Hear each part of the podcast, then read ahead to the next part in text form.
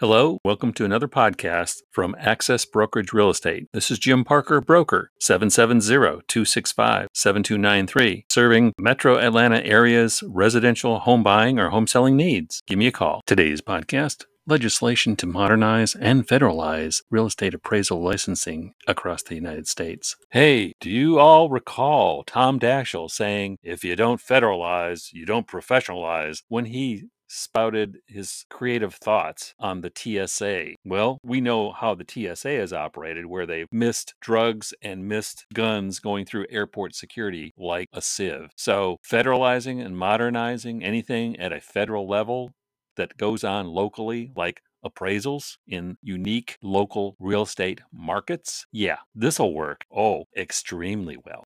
Well, in late October, two U.S. representatives, Ed Perlmutter, a Democrat from Colorado, and David Kustoff, a Republican from Tennessee, introduced bipartisan legislation. I love that. One of each party. I guess that's bipartisan. To modernize the real estate appraisal licensing system. Woohoo! Establishes a nationwide licensing system for real estate appraisers to improve the appraisal regulatory structure and eliminate red tape. Well, the pandemic and unprecedented demand in real estate market put a great deal of pressure and strain on the appraisal industry. Yeah, the appraisers are busy to send an appraiser out. And if they got rid of the warehousing, that mess of red tape, that'd be doing a great service, but they aren't. This bill, says Perlmutter, eliminates some of this red tape by modernizing and streamlining the licensing system. Yeah, federalizing it and making confusing. Uh, we found that out in the Affordable Healthcare Act, that website that didn't work very well for years. Well, the portal for appraisal licensing will eliminate red tape for appraisal licensing by creating a one stop shop for renewing licenses and certificates. Uh huh. The bipartisan legislation is a common sense approach to modernize uh, an outdated system that caused West Tennessee businesses increased cost and lack of quality appraiser availability. Well, if you stop warehousing and stop cutting the fees to appraisers by giving them more of the appraisal money,